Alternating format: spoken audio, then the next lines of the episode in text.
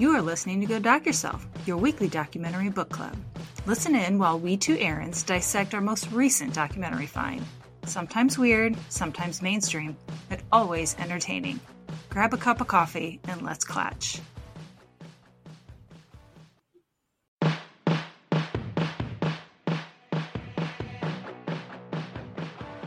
Hi, and welcome to Go Doc Yourself. I am Erin McCart. And I'm Erin McCord. Welcome back, you guys. This week we have such a crazy story for you. Such a crazy story, which I'm pretty sure at this point most people have heard of because it came out in 2021. Is that right? That's what I've got. Okay. This week we're going to talk about Misha and the Wolves, which was 2021. It's an hour and 30 minutes long. This is a Netflix documentary.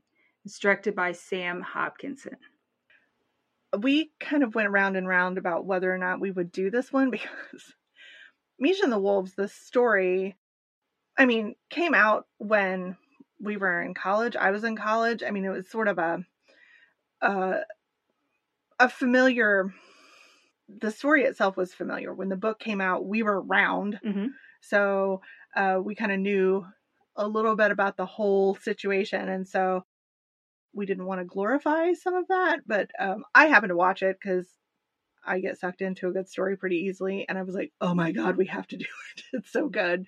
So uh, yeah, I'm really excited that um, that we were able to do it, and I hope you liked it because I really liked this documentary. I thought they did a good job with it. I agree. It was very well done. It was captivating. It keeps you Mhm. guessing because I didn't really know the story other than the, when the controversy came out, right? Then I was like, Mhm. oh, okay.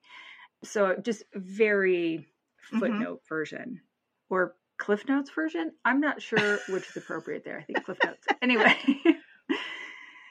anyway, so hearing the whole story from multiple perspectives was very fascinating. Yeah. So the documentary starts off with a lady named Candy O'Terry, who is a DJ. She's spinning it up on 106.7. And she's introducing Misha Defonseca, who is a Holocaust survivor living now in Millis, Massachusetts. And she has this crazy story of survival as a Holocaust survivor. So that is the central theme of this whole narrative that she's telling us.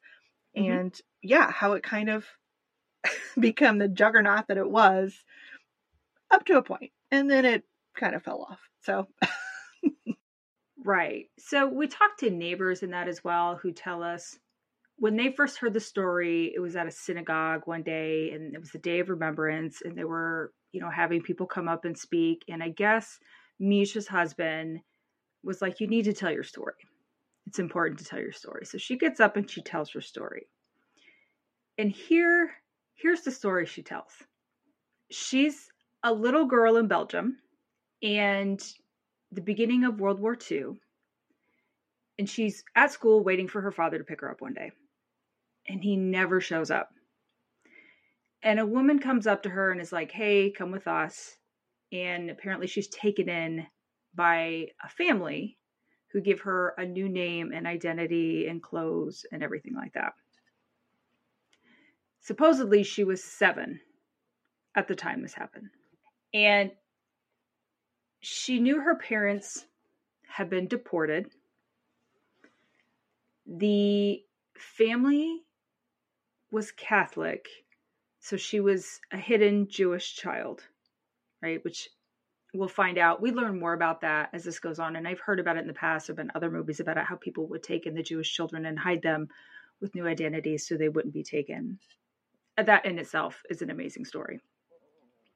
But she said the family wasn't horrible. They weren't amazing. I think it seemed kind of like meh, and is how it kind of they didn't really treat her like family. That's for sure, right? Right. It's almost, she almost gets the heart that they were almost resentful. And I find that interesting because they also agreed to take her in.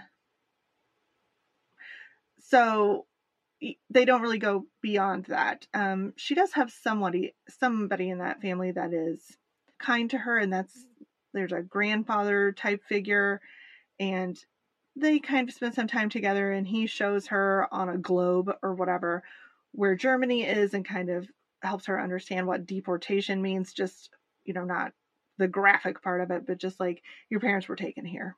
It's to the east of us or whatever. So I think that was probably the only source of comfort that she had after her world got blown up when she was taken, you know, when she just kind of found herself in this new situation. Right. And on a map, it doesn't look that far to get to Germany, right? I mean, it's like an inch. They probably something. didn't discuss scale, I'm thinking. right. it's a tough one. So she decides that she's going to go find her parents. She's going to leave this house and she took like some belongings, something to drink, something to eat, a knife for protection and she's and a compass, sorry, and a compass.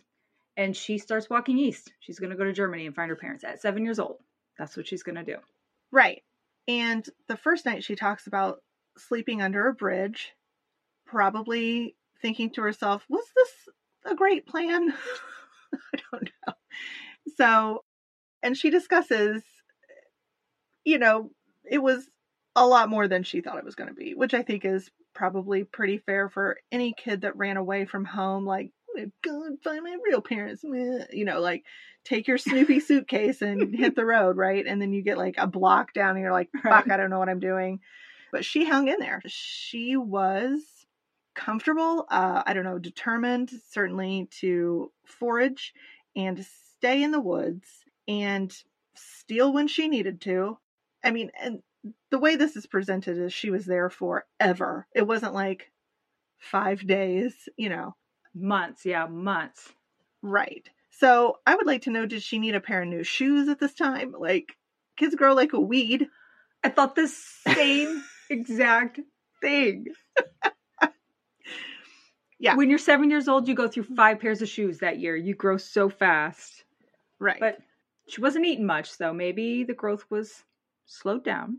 Perhaps, perhaps. But yeah, she talks a lot about being connected to the animals and to the forest itself, and it's actually peaceful. And when she would go into a village or a little burg, it was all decimated and horrible and bodies everywhere and all the shit that you think about. Like, if you walked onto the set of Saving Private Ryan, like, that's what I imagine in my head. so, yeah, yeah. So she tries to stay in the forest, right? Because there is a war going on at this time. So she, like you said, she steals sometimes out of necessity to eat. And apparently, one time a farmer caught her stealing and she runs. And as she's running away, she realizes she's kind of being watched. Oh. And she gets to a point where she can stop and she looks and she sees a wolf and she wasn't scared. She thought of it as a dog. I mean, kind of is just a dog. And tried to like feed it and it wouldn't take the food. It was like, listen, little girl, you are the food. But mm-hmm. she didn't think that. and the wolf kind of stays with her. As she's walking, she continues to walk. The wolf walks with her kind of parallel. They gain the trust of one another. And Misha talks about becoming part of the pack, like Mowgli I guess. I also thought of Jungle Book. Thank you very much. Right. Yeah, she had to be submissive. She had to be low on the totem pole. They would eat and then leave her a couple scraps. And that's how she survived. Really, they kind of took care of her, is mm-hmm. how she describes it. And did you get a sense of how she got out of the woods? Like, they never talked about, like, just one day she just walked out and stuff was cool. I don't know. So I, I thought the same thing, but I didn't read the book or anything else involved with this. So it was like, did she just get to Paris and it was fine? I guess she wasn't going to France, was she? Did she just get to like Munich or wherever in Germany? Yeah. I don't yeah, know. just the right timing when nobody was asking any questions, I guess. Well, the, th- the thing is, is this supposedly happened in 1941. They say she was seven in 1941. And the war didn't end until what, 1945 or something? So I don't know that she walked for four years. She would definitely have needed a new pair of shoes by then. again, I guess we'd have to read the book to actually understand the whole timeline, which is fine. I guess they don't need to, you know, rehash all this for me, right? The dumb American who doesn't want to read the book. I also want to mention so this living among the wolves or living in the forest among the animals, this is not the only instance of this that has ever cropped up. People have a real fascination with like abandoned kids get raised by something. Wolves make sense because they have a structure that would probably support, you know, something like that. But there have been other stories in the past of wild children, basically, and everybody just gobbles that shit up. So, um, you know, I think it kind of struck a good chord with people because the story's really got everything. She was little and innocent. Uh, there's a war going on, and nobody really likes the, you know, aggressors, right? The Nazis don't really have good uh, street cred these days. Yeah.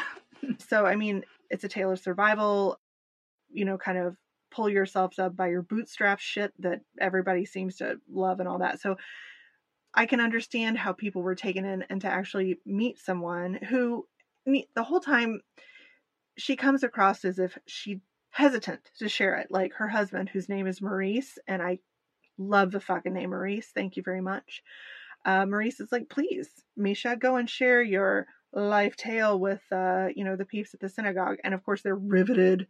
And, you know, from there, it starts to grow. And, you know, more people hear the story, like our friend Candy, the disc jockey. Pat Cunningham is the neighbor that, you know, kind of talks about, you know, how Misha and her husband, once they talked about this, were received in the neighborhood and how, you know, they were really not idolized, it's not the right word, but they were revered. It was a really supportive situation for them. Well, and they do discuss throughout this that the Holocaust was such a horrific event, right? Anyone who went through it and survived it, you don't question that. You don't want to cause more trauma to someone who's already been through so much.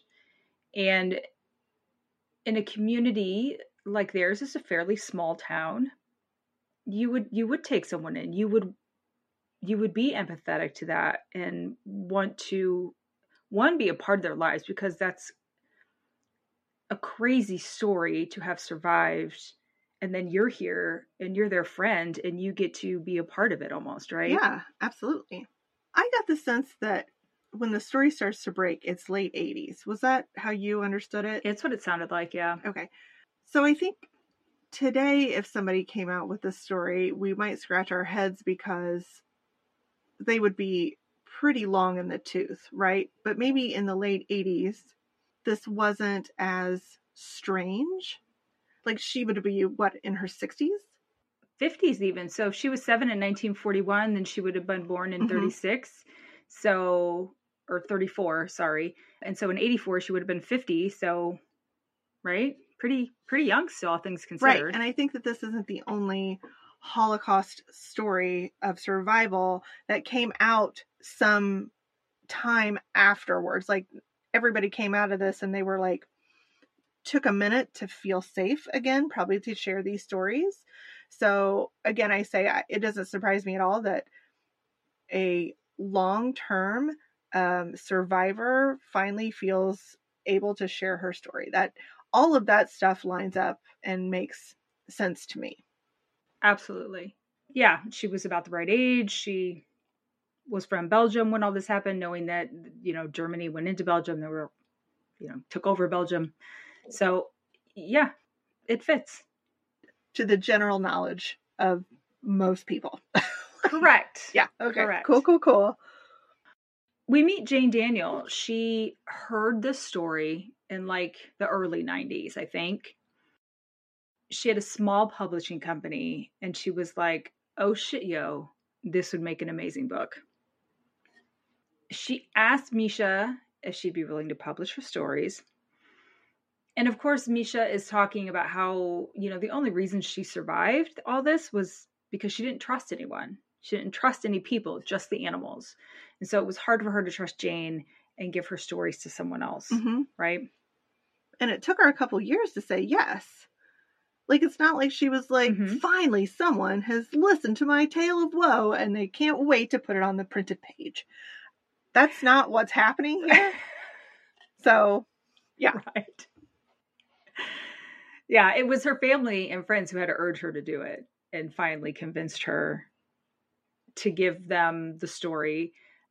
Other publishers around the world wanted to be part of it. They wanted to translate it into multiple languages. Disney wanted to be a part of this story. I mean, it does fit with the Jungle Book, so I get it.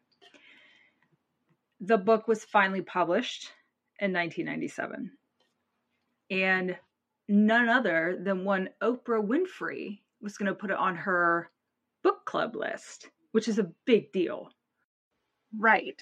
So the Oprah Book Club just made something into a smash, right? Like if Oprah talked about your product of whatever it was, you know what I mean? Like it could have been toilet paper or whatever. It could have been like something really um just whatever it was. And she had such um clout with the everyday person, right?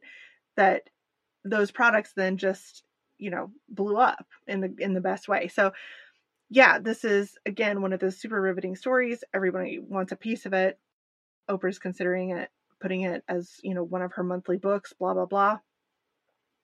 Even to the point where it was almost like a done deal because she had a crew film misha at a wolf preserve or a sanctuary and they have some footage of her feeding a wolf and the wolf does some weird shit in there like he puts his paws on her shoulders and he's bigger than she is and then he puts her head in his mouth but doesn't like maul her. It's just like a weird feeling out of the situation. I don't know. But everybody's cool with this i think everybody's like holding their breath thinking they're about to watch some kind of horrible thing happen but it's cool. He takes his head off of her head and then she starts howling and the wolves respond in kind, which leaves everybody with the chills. And it seems Right. really legit. And even um, Jenny Saffron, who is a wolf expert, was like, this was the shit of legends. Like, nobody does this. Like, she really had a kinship with the wolves, and they're wild animals. It's not like they're like raised in a home. So it, it just seems like such an interesting. I wish they'd shown that footage, honestly, in the documentary. It would have been really cool. Maybe it doesn't exist anymore. Yeah, Oprah's probably like, nah, because Misha was meant then to go to Chicago to film, right? To the segment with Oprah herself. And she ends up not going. Like she gives Jane all these excuses why she can't go and pushes it off and pushes it off. And so that never happened. So that footage is never seen by anyone other than probably the camera people, right? Yeah, absolutely. I just think it's really interesting because, you know, obviously Misha is in. And then it seems like the tide turns and she becomes not in. And Jane keeps getting all these excuses why she can't do it. And Jane's like, well, to keep this moving along, I think that, you know, we need to keep doing these appearances and kind of drumming up business is the best way I have to say it. But it just seems like, for whatever reason, Misha has cold feet. Right. Misha plays it off like all these books have been sold and I haven't seen any of the money or very little of the money, right? She doesn't trust Jane. They're they're struggling financially, her Misha and her husband. And so that was her perspective on it is what it sounded like to me is she's like, "Listen, I'm not going to get you more money if you're not going to give me any of it because this is my story." Right? yeah, I did not necessarily have a clear feel on what Misha's beef was, but I like the way you've explained it, and that makes sense to me because it was just like, again, from Jane's perspective, as tensions continue to build between these two, as this is not like done yet, like stuff's not signed yet, like Mhm. there's interest and there's like intentions and whatever, but it's not in the bag. Like we still have to play along Mm-hmm. and then you know she's just you know kind of hitting up against this wall Right. And she's like, most authors would kill to have these opportunities to have their product out there. And Misha was like, no, I'm done. Yeah, to the point where they end up in court over this. There is a situation where Misha sues Jane, and it's pretty mm-hmm. nasty from what, you know, the discussion in the documentary is. Yeah. What was the lawsuit about? So Misha sues Jane for moolah, for it's a financial situation. She says that kind of what you have said, that what's been sold and what Misha has received does not line up. She also wants the copyright returned to her name, right? So then she has publishing rights moving forward. This is her story. She wants ownership of it. Her lawyer, Ramona Hamlin, is, um, she seems like a tough cat, right? Absolutely. Like a no nonsense lady. And she talks about there's, it's very obvious that there were some fraudulent actions by Jane but we don't really hear about them. like there are some that they kind of bring up, right? So it appears that they have some proof that Jane had set up an offshore account. I assume it's in the Caymans because that's what all the offshore accounts are.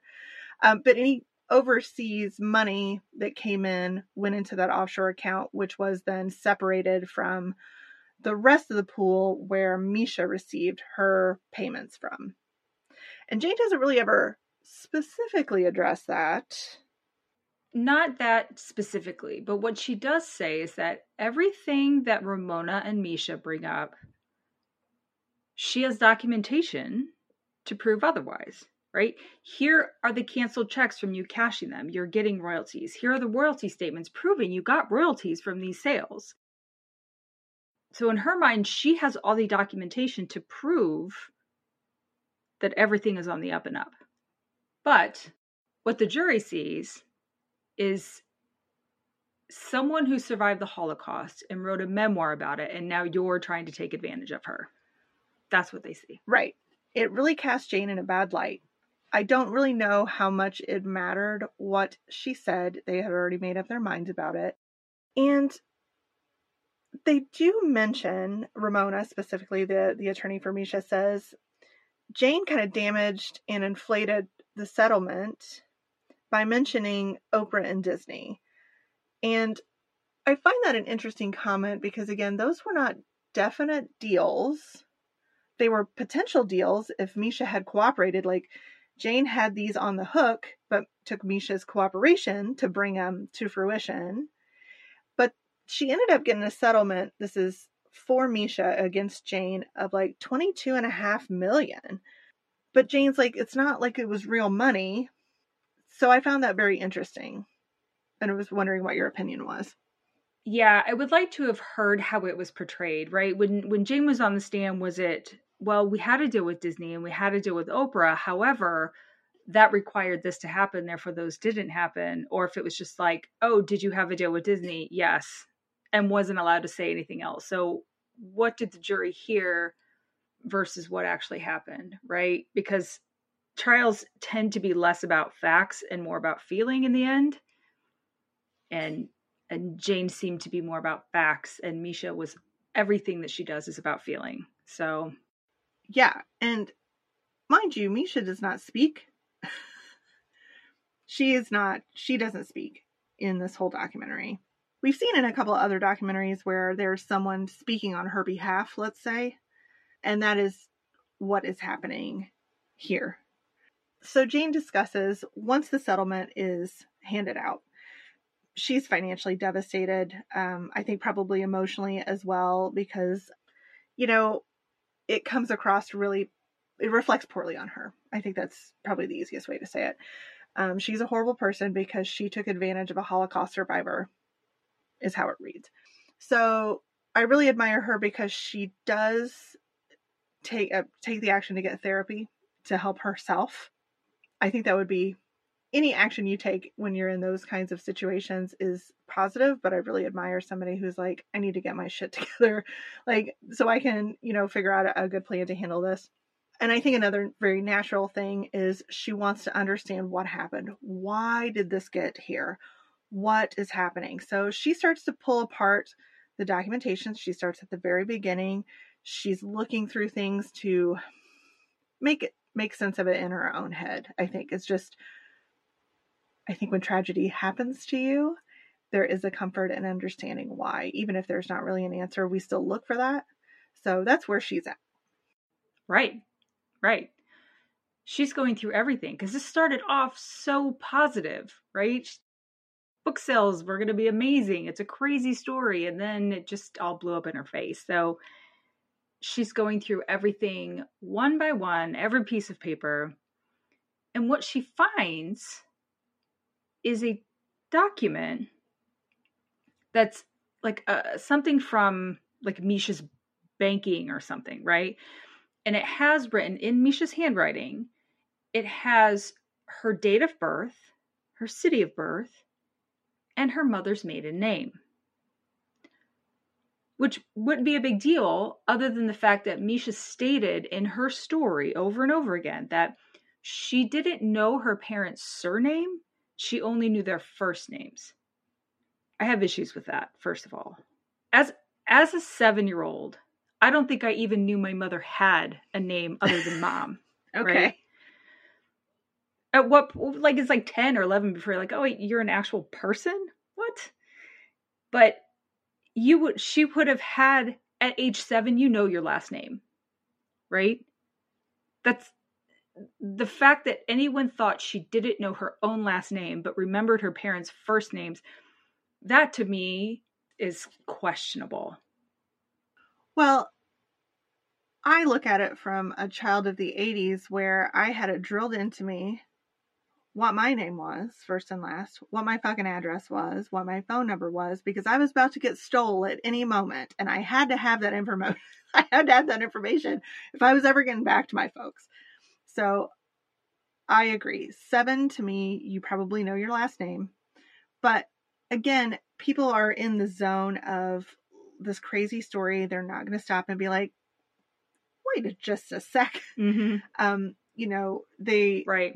This aids the story because it's she's lost her past, basically.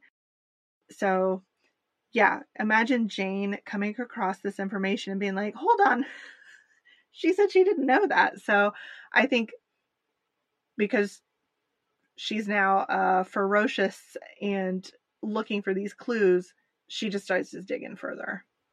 Right. She decides to start. Well, she said she's going to write a book about. It, it's Jane's memoir about Misha's memoir, yes. essentially. But she does it in a blog. So she's not going to wait and publish it. She's going to do it in a blog. This is the, what, mid aughts. Blogs are huge she doesn't think much of it. She doesn't think anyone else will hear it. I think part of it is just catharsis, right? Getting the story out, her version. I agree with you. If she's wiped out financially, I don't even think that she's working. And so I think she needs an outlet real, real bad. And this is where she finds it. you know? I I super right. identify with like what the fuck happened in this situation? How did I contribute? How can I mm-hmm. keep it from happening again? So to go back through and go through right. all the details is very familiar to me. So yeah, I am a Jane. Mm-hmm. Mm-hmm. So she publishes the first or posts mm-hmm. the first blog. And the next day she gets an email from Sharon Sergeant, who's a genealogist. And she's like, I might be able to help. Right? I can piece things together I know where to look. Let's dig into this. Let's see what we can find. Do you find it funny that there's no time elapsed for when she posts this blog to when she gets an answer? I'm like, is that is that for the sake of the documentary? right. Yeah. Well, but I mean, it's not like it takes it's not like it shortens up the documentary. I guess it just sounds better if you're like the very next day someone got in touch with me. Whereas, yeah, most blogs probably sit out there forever unless she was on a really good like if she posted it specifically to uh, a group or a forum that was for this kind of thing where someone would have happened upon it a little right. easier. I don't know. Agreed. Know. But it just kind of struck me as funny. It was like, damn, that is some like instant gratification. That's the most American thing is. ever. Yeah. okay. So the first thing Sharon does is start looking through pictures, kind of in a chronological order. There are, I guess, a lot of pictures in the book itself, but then she goes online and finds more pictures of Misha throughout her life, right? The first one that she's looking at, there's a there's a set of three pictures that were supposedly taken when she went to her new foster family. So she would have been age seven, and that's when these pictures mm-hmm. were taken. However, if you look at the pictures, this little girl looks four or five. She does not look seven. She looks very, very young. She's Agreed. a toddler. Agreed. Right? Like very chubby. Like yeah. she's still got that baby fat mm-hmm. look to her. She's an adorable girl. But I agree. Like upon a more strenuous look at these pictures, I think most women would be like, seems weird. Yeah. Mm-hmm. Then there's a picture of the foster grandparents. Remember the grandfather that was very nice to her, told her that her parents were in Germany and gave her a compass so she could run away. I don't know. Anyway, so according to Misha's narrative, this grandfather was a farmer. However, if you look at his hands, they're pretty well manicured. He has jewelry on them. I, know farmers today that wouldn't dare wear jewelry, even in a picture, maybe. But um, back in the day, I'm sure it was probably very similar. Right. So it just it looks off. Mm-hmm. I don't know that it had to be a genealogist that would look at that. Now I can I can understand a genealogist maybe looking at that initial picture of a kid and saying that kid is younger than seven. You know what I mean? Like, but I don't think it necessarily takes that kind of an eye to be like, that does not look like a farmer. No, but I think she was the one who was looking for something as opposed to just being like, yep, yes. great pictures. Mm-hmm. You know? Yeah. So Sharon also starts comparing the American version of the book to other translations, particularly the French translation, because the French translation would be issued in France and Belgium, right? So the name that Misha used in the French book is different than the name she used in the American book. American book. The name that was given to her by her foster family is what right. differs. Mm-hmm. Right. In the American book, the foster family's name was Duval. In the French book, the name was Val. And that is kind of sketchy. But I'm like, was Misha the one translating the book? Because Misha speaks French and English, obviously. Is she the one who did the direct translation? Because I would think you would just send it off to a publisher and they would translate and it would go out, right? So how did she have control over the names being changed? I mean, I could see her working with somebody and mm-hmm if you've ever done anything with Google Translate, you know that sometimes it just comes back as absolute nonsense. So it makes sense to me that the things you are going to try to get right are names and places and dates and shit like that. And like, you know, a color of a thing might be different. so how stringent you are on the details is going to vary. But I would think the names and the dates and shit like that are going to be pretty important. So it doesn't surprise me to hear that now Val and Duval Duval are pretty fucking close though. But I think it just kind of sparks a little bit of, huh, wonder why that is. Yeah. And here's where Jane is like excited on one hand because if she can prove that the story is fake, she might be able to overturn the judgment against her. However, if the story is real, you're digging into someone's history and past and trying to drudge all this stuff up when they've already been through so much trauma. And that's a horrible thing to do. And she's talking to us after the fact. So I'm not sure how much of this she really felt going into it or if she was like, fucking balls to the wall, man, get my money back, get everything mm-hmm. back, right? Knowing now that it's fake, that she could come back and be like, oh, yeah, I really was questioning that, you know? Right. We have an aversion especially I think with Holocaust because it was such a horrible event. These people are held in high esteem because they're survivors, and you just don't fuck with that. Right.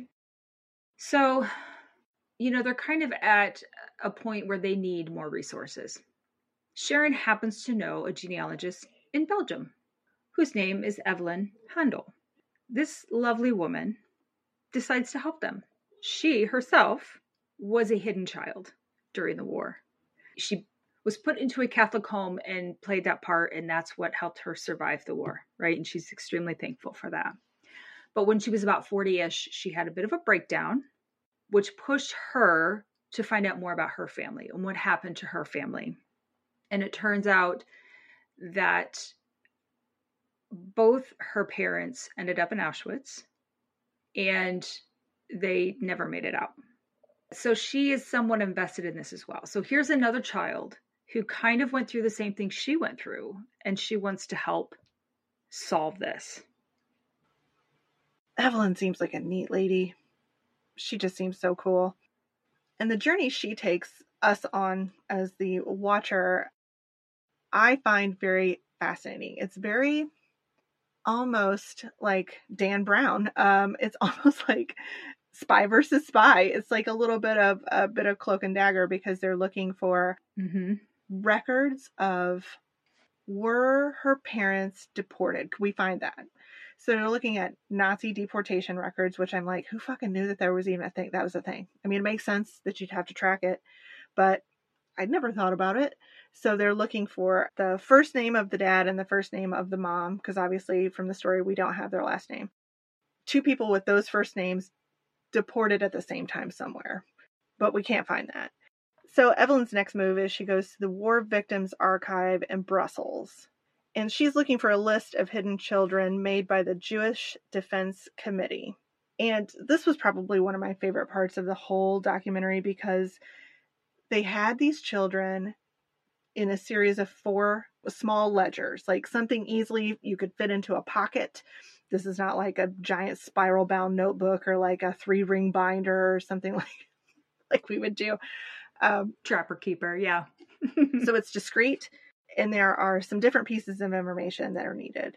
Who the parents of this child originally are, the Jewish parents. Who is this kid? Who is the rescuer? And the way they set this up was this information was in four of the, those four ledgers, but you had to have all of the ledgers together to find out where that kid was. I'm like, how ingenious. Mm-hmm. How clever. I thought the same thing. That is fucking genius. Yes. So I think the Holocaust was an interesting time because we see two very divergent streams of thinking. Like, very creative Nazis, unfortunately, very creative, and also very creative Jewish people to keep their people alive and like hiding people and you know people who were assisting um, people getting out of there. I mean, there's copious amounts of material that shown that there were people along the way that were helping to support others and that's so admirable but the way they did it was so ingenious. And so I think this is another example of they had their back against the wall. They had to come up with something that worked because they didn't have any choices. Yeah. Yeah. Well, and to think about the fact that in the middle of this chaos and terror, they had enough foresight to know that if the parents were deported and the children were there, they had to keep the children safe. They knew how to keep them safe. And also that it's possible the parents might come back. So we need to be able to mm-hmm. reunite mm-hmm. them once they come back. And I think most people in a crisis don't think that clearly. So, yeah. And it's not like you can rely on the kids because they could be too little to know any of this. And the rescuers, yeah. would they remember who the fuck these parents were? I don't know. Did they make it out okay? Yeah. They might not even know. Yeah. This was a a brilliant part of this this documentary for me. And the fact that they have those records unbelievable. So, I agree. So Misha was not found in any of those books. There was no record of her having been a hidden child in the traditional sense. Okay? There's no proof of wrongdoing. She could have been an unlisted hidden child because sometimes they just threw, I mean, like they just were like, you know, they were undocumented basically. So it's possible she could have been in that camp as well. So and I love that Evelyn has this knowledge of the situation. I mean, she's just the greatest example of the right person at the right time to handle this very sensitively. And I dig that about her. So they decide, well, there's no Jewish records. Let's look for Catholic records. It's an interesting premise, right? Yeah, that that's something I didn't think about either. They're like, well, she's if she's not Jewish, she would have been Catholic. So it's possible she's not Jewish. Let's look over here. And so they decided to try to go to the different churches throughout uh, the town where she was born. They know where she was born because she wrote it down on the bank documents and try to find these records any baptismal records, birth records, things of that nature. And they thought they were out of luck. The first church, like, was nothing. The second church, nothing. The third church was like burnt to the ground. And they're like, well, this sucks. But then they found out that the records were kept in a different building, like an office building was like next to the church that burned down. So they have the records. And lo and behold, that's where Misha's name was found. However, it wasn't Misha. Monique De Wael was found, which was the name that Misha said her foster family gave her. But again, this is not necessarily a smoking gun because some families would take in the Jewish children and give them the names of children that their children that might have already passed. So it looks legitimate that they have this child that has the same name as their child. So again, not quite a smoking gun. So they needed more proof. They decided to go, I say they, Evelyn, decided to go see if she can find the school because Misha had talked about writing a certain trade line or walking a direction. I don't know. Evelyn is using the premise in the book, the details in the book, to narrow down where she's looking, mm-hmm. basically. So right. it's like a mystery novel. So fucking cool. well, she finds the school and she walks in and she asks for records, and there it is. There's Monique's name. She went to school there. So that to them is a smoking gun because if the original Monique had passed and they gave this other child the name, I don't know that they would have school records because that child wouldn't have gone to school, and I don't know that they would have sent Monique, the new Monique, to school. I'm guessing is their logic. Okay. I guess I was thinking like to me it proved that there was no big gap. Like she was accounted for the time that she was she said she was in the woods. That's how I read that. But it's a fair statement because they did not necessarily spell it out. They didn't, right? So that's what I was thinking too. Did they show her attendance for years and years, right? When she said she was supposed to be in the woods? Or was it just there's her name one time? You're right. They don't clearly state that. So I wasn't sure why that was the smoking gun mm-hmm. when other things weren't. Maybe it's a combination of both and that got edited out. like they're like, nobody's going to care about this stupid detail. They're just going to be like, yes. Right. Well, the Erins care. We always care. And you see Evelyn, she's angry. She's a little bit disgusted. Here's a here's a woman who legitimately lived through this. Looking into the story of a woman who didn't, but told the story for what? For attention? For money? For for what? You know? Right at this point it's unclear. We don't really understand kind of the context behind how we got to this narrative. Can I please just tell you that the way the documentary footage changed here was brilliant. I'm not going to say anything else in that because I really want people to go and watch this one because the way they did it was very clever. So, you know, Jane comes back and she says, This book is a huge bestseller in Europe. Mind you, the movie has already premiered and it's getting rave reviews, right? While they are kind of pondering what is the best method of delivery for the information that they've gathered together, they decide that they're going to post it on Jane's blog. And they also mention emailing somebody, but I didn't catch who that somebody was. I, the Washington Times, the New York Post, I don't know. Someone in Belgium, they said. Okay, there you go. That's vague. But again, here's an, another example. It was front page news the next morning. Mm-hmm. I'd like to be connected to Jane Daniels. Right, she gets shit done. That's, yes, she really does. So then we get the cascade of different people that we've already talked to in this documentary, like Joni the wolf expert, Pat, another connection from where Misha lives. And they were all talking about how betrayed they felt, how they cried, and how they didn't want to believe, but it all lined up nicely and you know just the story and everything kind of crumbled uh, from mm-hmm. this kind of revelation here right I think what's really interesting to me is that while they were doing all the research, Misha was in Europe touring around, doing events for the book, at colleges, for the movie, talking to morning shows. She was just doing it all, Mhm. right? And Mhm. then all of a sudden, this bomb drops. Right. And mind you, at home in Massachusetts, she had been hitting people up at the temple for money. There had been neighbors that were giving her thousands and thousands of dollars to help them save their house because, you know, of course, the, the story they were getting was Jane's the worst and she's not giving me any money and we're going to be in the, you know, in the poorhouse because of this. And I'm like, did they not work before? How did they afford anything before the book came out? Sorry, just a question that I had because I was like, this doesn't make any fucking sense. What's Maurice doing?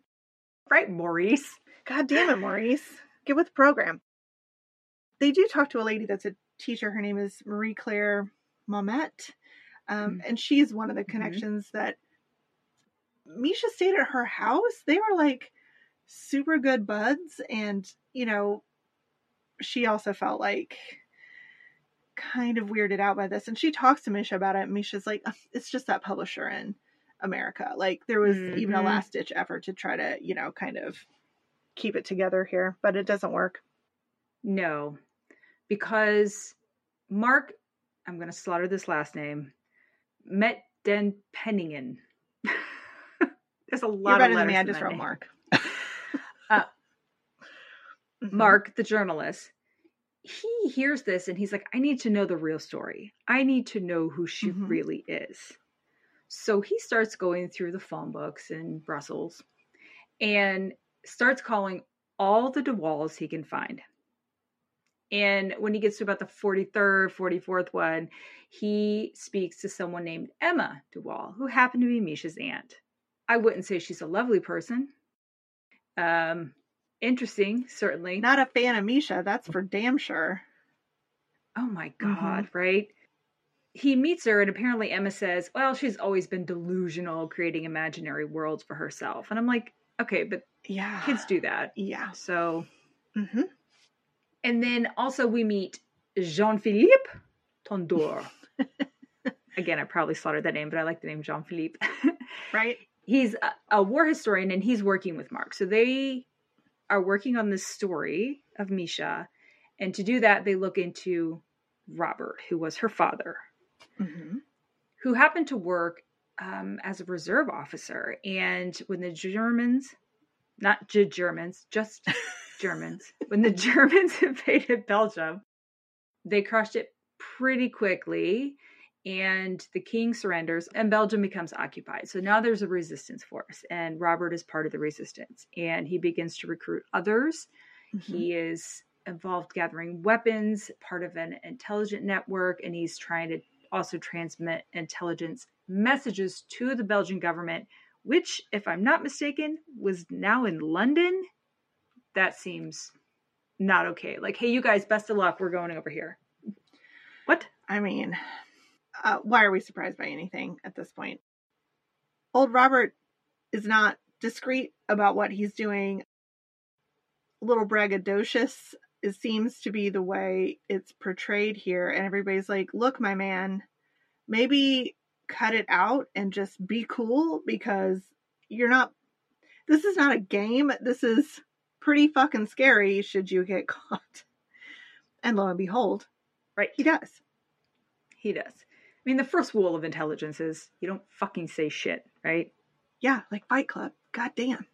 just like Fight Club. So Robert, his wife, and 41 other resistance fighters are arrested and deported to Germany and put in prison. Robert is interrogated and he cracks. Now, I don't blame him. It would take very little for me to start telling everyone secrets I've ever met. Right, So you're just so singing everyone knows. Don't right tell away. me anything important.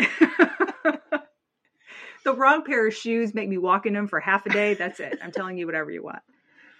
But he cracks. He makes a deal with the Germans. He will give up the other resistance fighters Mm-hmm. for a couple of things. Now, he wants his wife to be safe.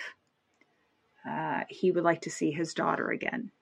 And Were there any other? I think just those two things. That's all I had. He does get to see Misha one last time in August of 1942, but then him and his wife were deported and they both died in German camps. So apparently they didn't have to uphold their end of that bargain because the wife was not protected. Yeah, it didn't seem to go too well for her. Mm-mm. So at this point, we go back to Aunt Emma, and she says that they called Misha the traitor's daughter. And she's labeled as such. And I think that that's extremely unfair to a little kid who had nothing to do with any of this. Right. Now, I can understand the anger of the people of Belgium to the Nazis. I think that that's okay. I think it's even okay to say, boy, Robert kind of fucked some stuff up, but to, like, he's known as having been a collaborator, he's known for having cracked under torture. And again, I'm like, torture is torture for a reason. It's effective. It's just such a strange thing to be like, well, that motherfucker gave up people. And I'm like, you have no idea how many people I'd be giving up if someone had put screws to my thumbnails. Jesus Christ. Yeah. Everyone. Everyone's going down Mhm. with me. We're all going down together. Yeah. Right. Yeah. I was appalled because even when she said it in the video, how many years later, she sounded disgusting, saying, disgusting, disgusted, saying that about Misha, that she was the traitor's daughter. Like they didn't even want to look at her anymore. And I'm like, no wonder why she turned into someone with a different life in her head because you've created a situation that is not good. And even Evelyn comes back and she says, I feel some pity for her, like for what she Mhm. went through, because that is a terrible situation to put a kid in. I- don't know what good outcome would have what what Right. could she have done? She's at the mercy of her caregivers. So Mm-hmm. it's just fucking terrible. It is. In February of t- 2008, they published Robert's story, which talks about his de- betrayal. It talks about the falseness of Misha's story. And Misha did have a response to it. Here is what Misha said She said, They called me the traitor's daughter because my father was suspected of having spoken under torture. This book, this story is mine. It is not the actual reality, but it is my reality, my way of surviving. I ask forgiveness. All I ever wanted was to exorcise my suffering. I think the question at this point becomes what was her intent here? Because the money stuff makes me have a hard time with this.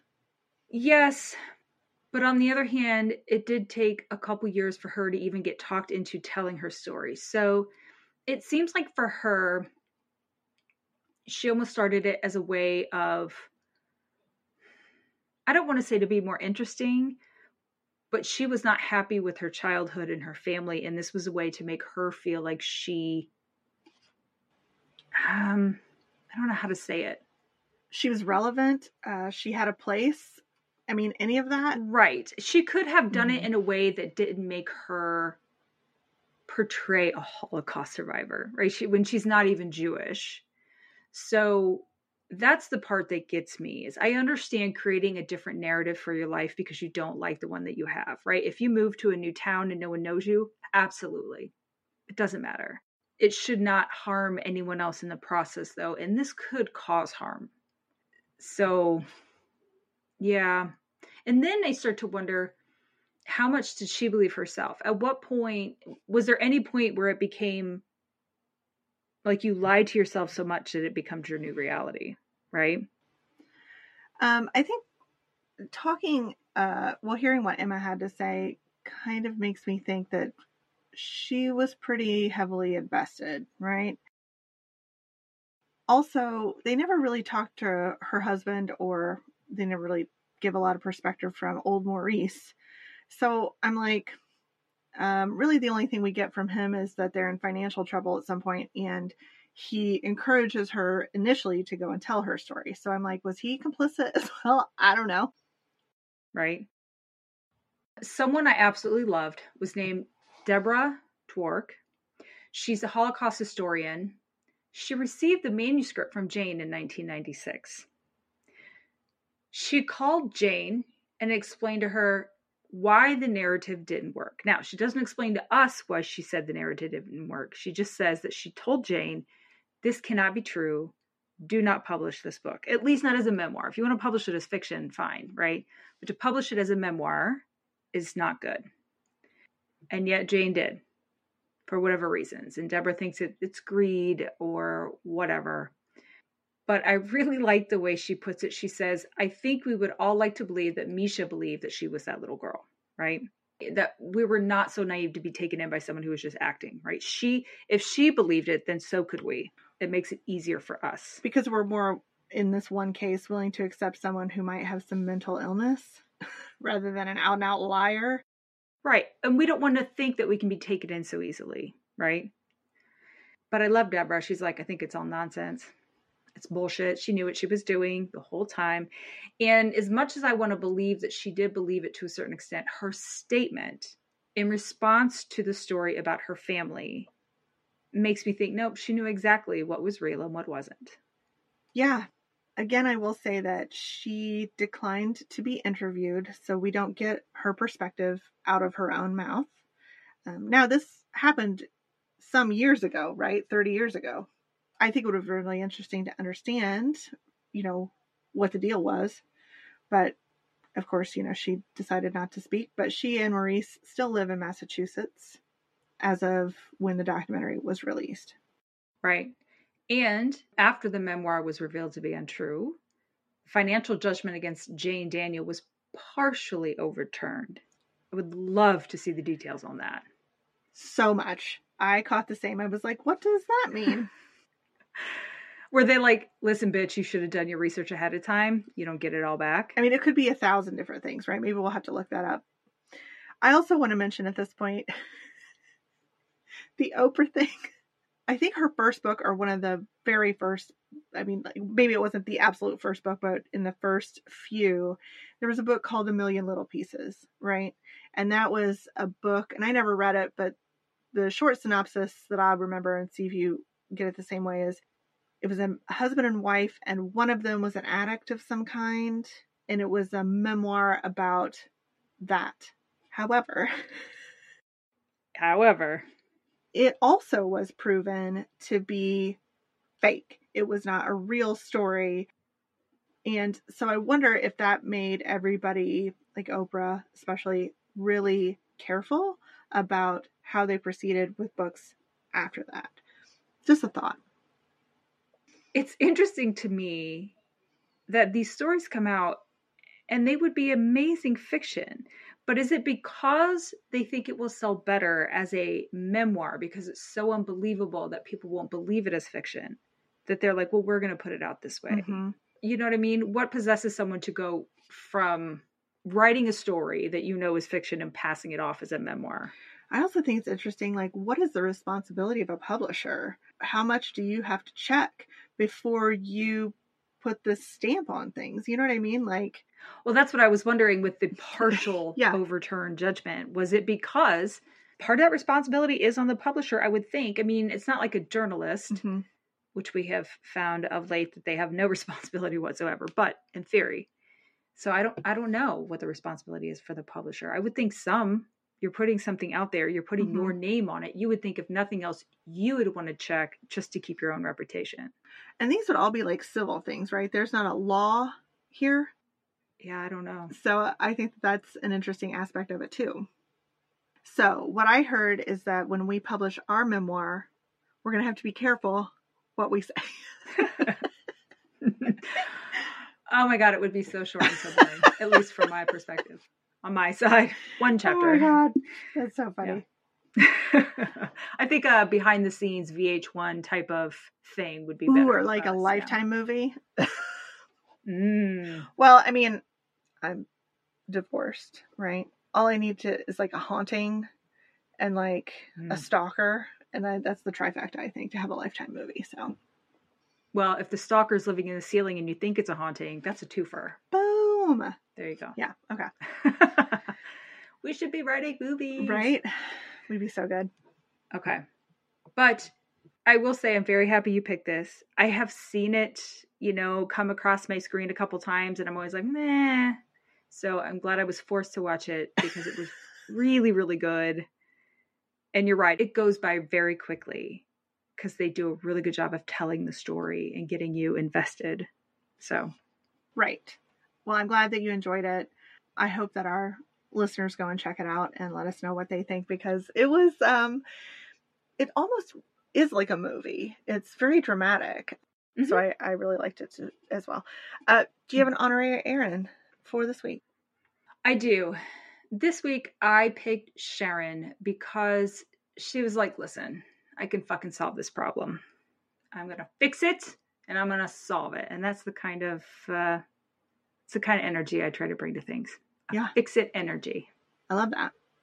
Mm-hmm. How about you? I chose Joni. She's the wolf expert. And I I really am curious about so Misha had to sell this to her in a way because she's a scientist, right? Or mm-hmm. right next door. So Misha had to know about wolf society. She had to do all that. And then she had such comfort with the animals that I'm like, somebody with um, you know, a logical brain, I think probably Sharon's in the same boat. Like you know, kind of feelings aside, should have mm-hmm. been enough to reason this out, but it didn't work because right. Misha was so convincing. So I don't know. I just kind of feel like Joni, I feel is my spirit animal in this because I would have been sucked in after watching that wolf put its head in her mouth and not kill her. So, right. Yeah. Right. But as we've learned, white women aren't afraid of any animals. We'll just walk right up, pet them, doesn't matter. Oh, especially if they're fluffy. exactly, hundred percent. All right. Okay, what are we doing next week? All right, so you have brought us uh, the documentary to watch for next week. It's called Just One Mile. It is on Amazon. Damn it, Amazon yep, Prime. That's where it is. Amazon. Amazon. That's the one. I believe it's rentable, so I think it's totally going to be worth your couple bucks. It's a 2023 release, an hour and 36 minutes. Do you want to get us a synopsis?